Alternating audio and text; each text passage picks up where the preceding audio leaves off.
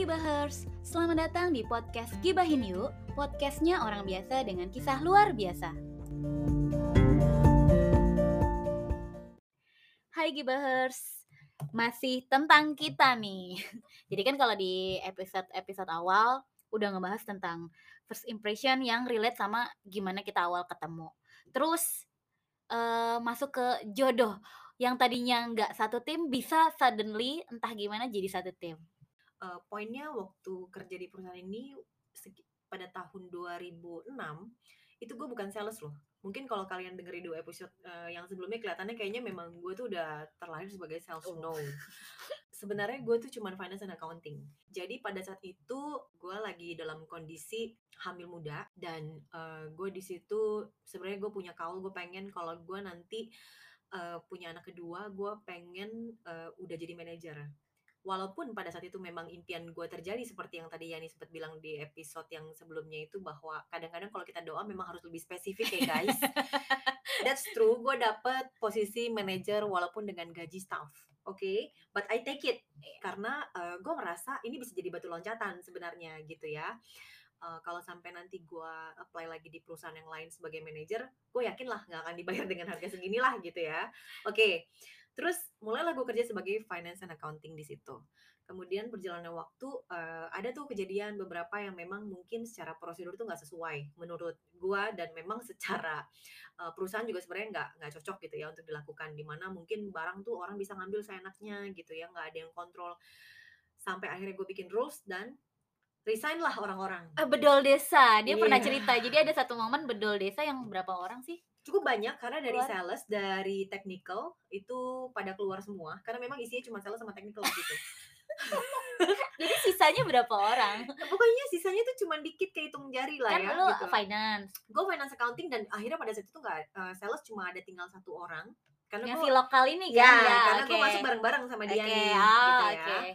Terus nggak ada nih yang handle overseas belum ada terus belum ada sama sekali yang ngurusin sales kecuali si orang lokal ini Nah, gue megang finance accounting pada saat itu. Terus uh, kemudian berjalannya waktu nih, gue tunjukin bahwa memang uh, gue bisa lah ya. Dan memang pada saat itu gue nggak milih-milih juga. Jadi sempat ada beberapa customer yang telepon, gue angkat dan gue coba ngejelasin produk dan coba gue jualan juga. Dan akhirnya memang ada beberapa terjadi transaksi. Terus kemudian waktu technical gue pernah banget waktu itu juga sampai kejadiannya gue harus nyolder. Yang gue nggak ngerti gimana cara solder. Dia multi talent loh gue semua bisa. Terus uh, uh, dan kita packing sendiri semuanya gitu ya. Udah jadi jualan jadi yang jualan iya bikin invoice iya do iya ngeluarin itu terus gue mesti QC juga terus gue packing gue kirim. Dia bisa running sendiri sebenarnya company-nya Kagak ada modal aja. Karena waktu itu masih kecil banget Karena iya, iya. kita bahkan kantornya itu cuma ngumpet di lantai dua dari apotik gitu oh, ya. iya. Kita masih di, di Ben Hill waktu awal-awal itu ya. Pada saat gue lagi hamil 8 bulan itu gue ditawarin sama si bos. Hmm. gimana kalau kamu jadi business manager? Kamu kayaknya bisa deh gitu. Iya bisa gila sih sebenarnya sih. Karena gue nggak biasa hidup dengan target. Oh, jadi iya. gue bilang pak boleh nggak? Kalau nanti udah kalau nggak betah boleh balik lagi nggak dia menjaga posisi nih supaya aman sebelum iyain. Dan ternyata itu adalah bos si malakama buat gue lu tau gak kenapa? Si bapak bilang iya dan gue harus menjalankan dua role itu secara bersamaan. Damn it. Jebakan Batman. Dan itu berlangsung selama tiga tahun guys. Eh, jadi tetap handle yang tapi langsung overseas handle uh, iya langsung overseas waktu itu handle. Jadi sempat coba megang lokal tapi terus si bapak merasa oh udah lu pegang ini. Gue sempat dilempar-lempar sih sempat handle rental juga. Ini pernah semuanya nih coba ini coba itu ya udah gue ngikutin aja. Tapi tetap finance accounting tetap jadi role gue waktu itu. Dan pada saat itu finance accounting gue megang gak cuma perusahaan itu juga. Jadi si bos punya perusahaan lain dan gue handle juga. Oh ada God. lima sih laporan keuangan yang harus dibikin guys. Okay. definisi nggak milih-milih kerjaan tuh gini. Ya gila dan, gila. dan pada saat itu buat gue tuh kerja tuh bukan 9 to 5 atau 8 to 5 nggak lagi uh, gue tuh kerja kayak udah gak kenal waktu uh, sampai gue pun lahiran dengan kondisi waktu itu anak gue lahir lebih cepat dari schedule-nya. Ingat gak sih waktu itu katanya di gue, tapi masih ada Yes, di waktu itu gue lagi ngurusin ada satu project di Thailand okay. yang barangnya masih ketahan, yang itu memang udah mesti diinstal dan gue dalam kondisi gue lagi mau operasi, dok mana handphone mana handphone? Gila ya udah uh, ya proyeknya sih jalan lah ya terus gue pun cuti waktu itu cuma 40 hari karena ngikutin itu pun apa kata mama karena 40 hari nggak boleh keluar rumah Oke, kalau boleh gila. seminggu seminggu gue udah masuk Gila emang tapi totalitas banget sih nih orang kalau soal Iya, kerjaan. akhirnya udah nih kita Nah, lu kebayangkan selama 2006 itu gue merasa kerja bener-bener sendiri. Gue merasa kayak gue gue tuh kayaknya fighting buat buat sendirilah. Pokoknya yang pen- memang gue gue tuh tujuan gue tuh kerja dan gue merasa gue yakin nih gue bisa grow nih di perusahaan ini gitu ya. Dan gue Hmm. yakin perusahaan ini masih punya opportunity lah untuk berkembang lebih pesat sebenarnya gitu ya dan berkembang lebih besar lagi gitu.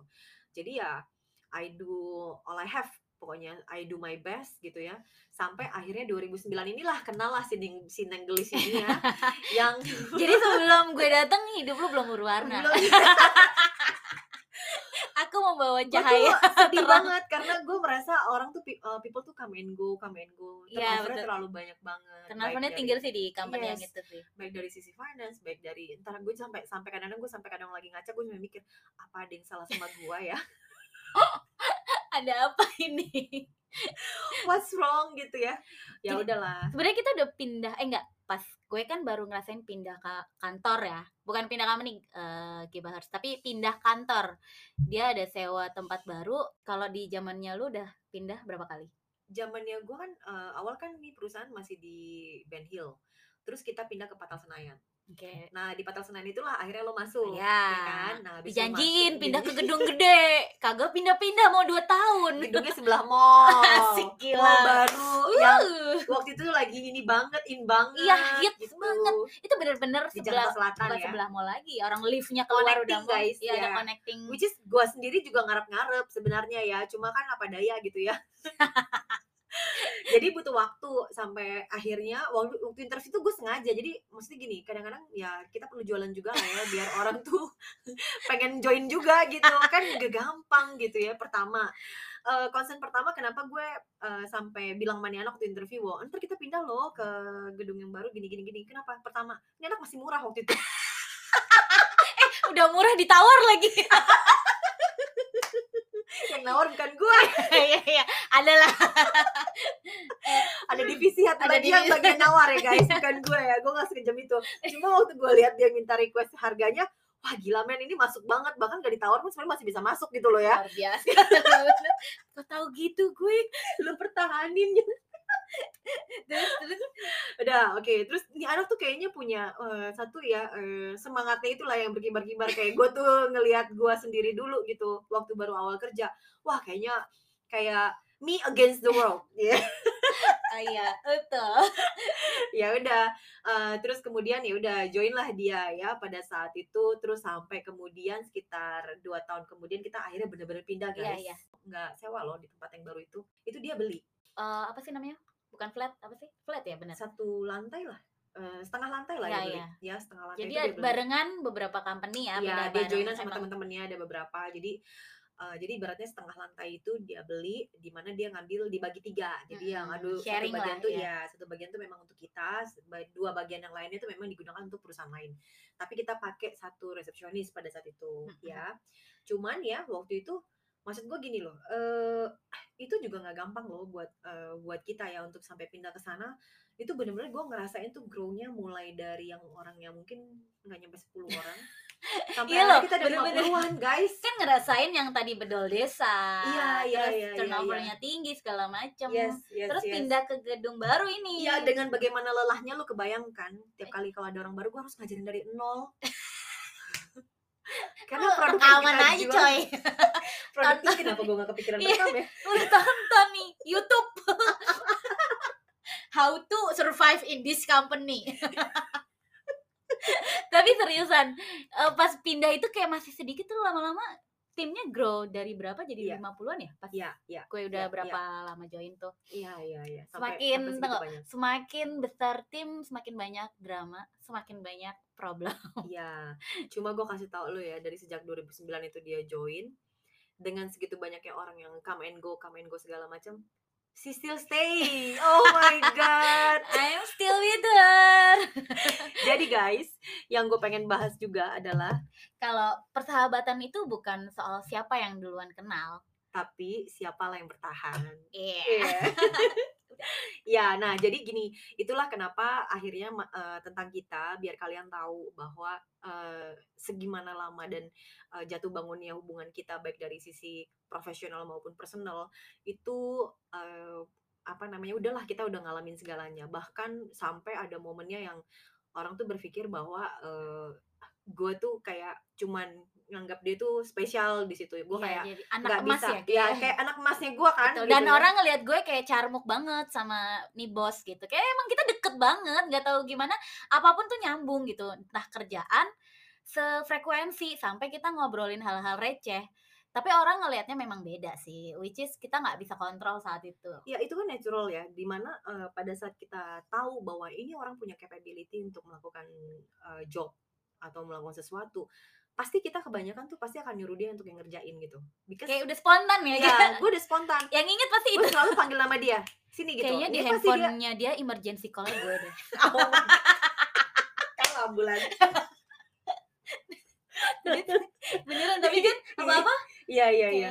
Kayak Kita tuh nggak nggak mandang hari, nggak mandang jam untuk Iya. membahas kerjaan. yes. Jadi walaupun kita lagi jalan keluar cuma untuk personal life, kita always discuss about kerjaan kayak Oke, gitu ya. benar, Ngomongin benar. customer lah, segala macam apa yang kita bisa kerjain, tapi bukan ngegibahin ya. Kalau ngegibahin ada lah ya. Ada lah ya. Itu kayak beda momen. Cuman banyak banget hal-hal yang memang bikin kita tuh nyambung entah gimana, natural aja. Tapi orang yang nggak ngelihat ke situ, it's always something about negatif. Ya, dan memang adalah beberapa momennya lu pengen nyerah juga kan? Ih, Lu sedih juga kan pada Banget. saat oh karena dia dimusuhin sama temen-temennya. pernah satu nangis waktu itu eh, oh gue minta tolong inget gak sih gue minta tolong sama orang teknikal lah ada emang teknikal ini kita Oh iya iya. bermasalah banget kayak dia tuh suka-suka kalau kerja kalau gue ya ngelihatnya Eh jadi dia akan nolong sama orang yang mungkin certain people dan mereka tuh udah sentimen sama gue dengan kondisi seperti itu ngelihat gue deket sama eh, dia kan. Jadi gue minta tolong gue dicuekin entah gimana gue lagi sensitif juga dan kata-kata apa yang keluar dari ini orang bikin gue sakit hati. Gue nangis seketika dong gue nggak pernah waktu itu nangis tentang kerjaan nggak ngerti gimana saat itu kayak nangis aja di dalam kamar mandi dan gak ada yang tahu. Tapi kok bisa ya? Waktu itu tiba-tiba pas gue dengar kerumungan di kamar mandi tuh kayak cewek-cewek pada ngomong ini ada yang nangis nih apa gue ribet banget nangis? Terus gue keluar ini dia dong ada dia dong yang melukin gue. Ah inget banget gue. Ini pertama kalinya dia lihat gue nangis kan. Iya iya iya. Pertama kayak, kali kayak mukanya langsung ikutan sedih. Itu gue keselnya setengah mati sih gitu Gila. ya. Karena gini memang waktu dulu tuh gue nggak tahu bahwa ternyata ada culture tuh di dalam sini tuh dalam arti lu inget kan yang sempat kita bahas tentang si senior itu satu kan Iya. di mana dia tuh membiasakan satu hal pada saat dia ingin kasih kerjaan ke si divisi teknikal itu dia selalu ngasih sesuatu ah walaupun uh, simple yang dikasih Iya, iya, kayak iya, iya. gorengan kayak kayak gitu-gitu kayak ada lah, nyogoknya sih, nyogok ya sih.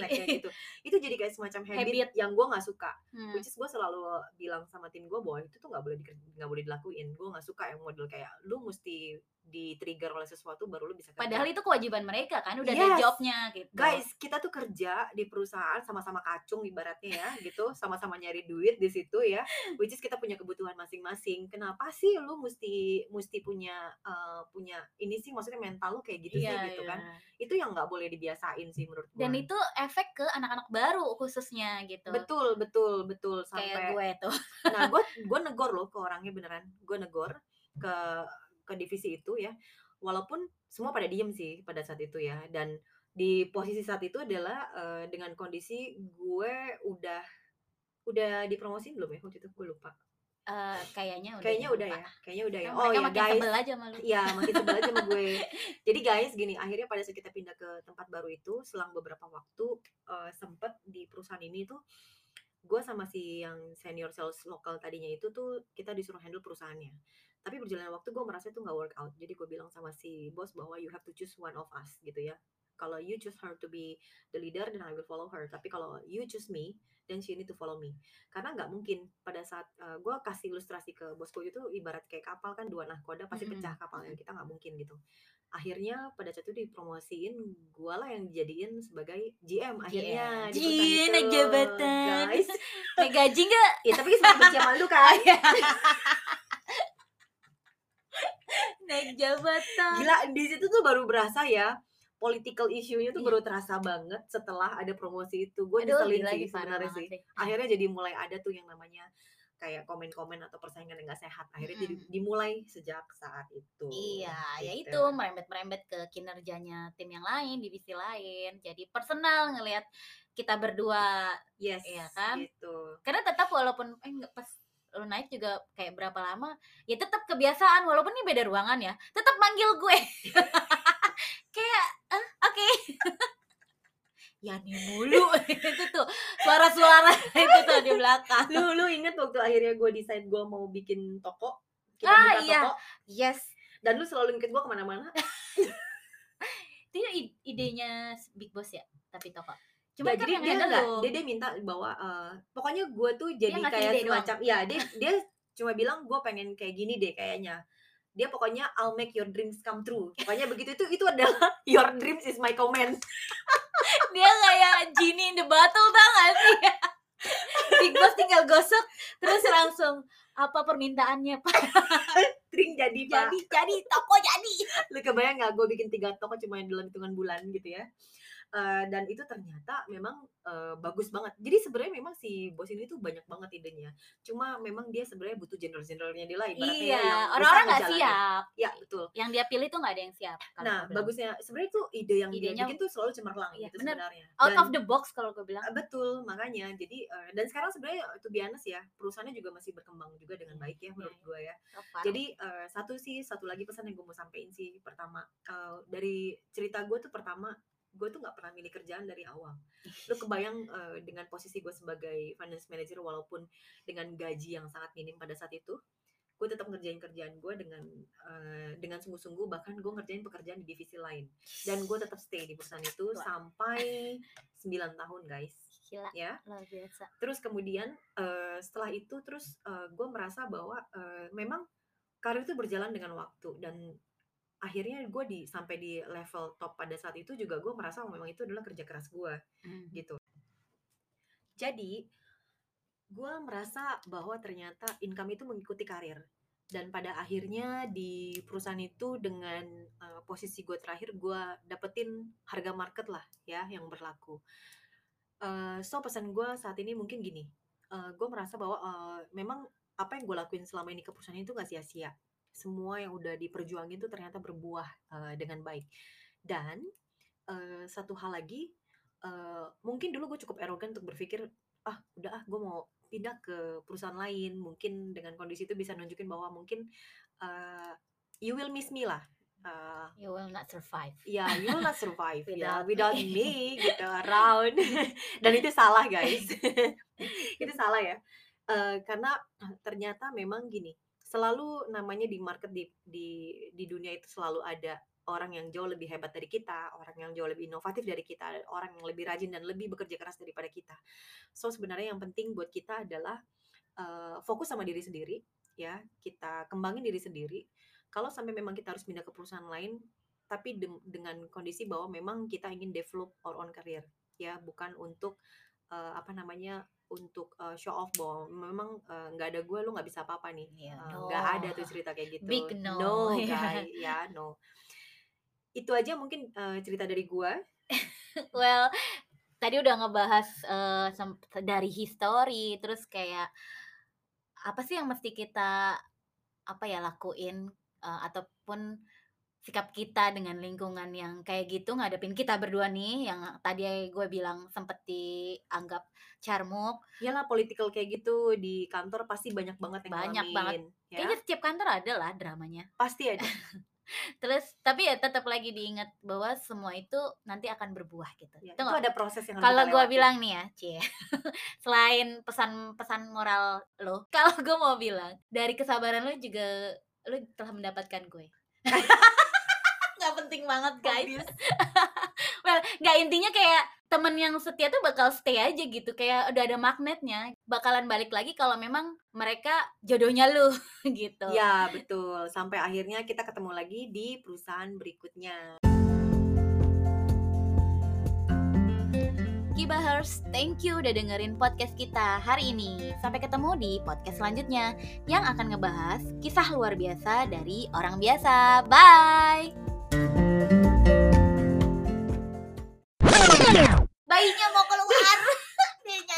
ya lagi masih ruang operasi gue masih nyariin handphone gue mau telepon itu orang dia. Kita barangnya delay oh iya. Sensor.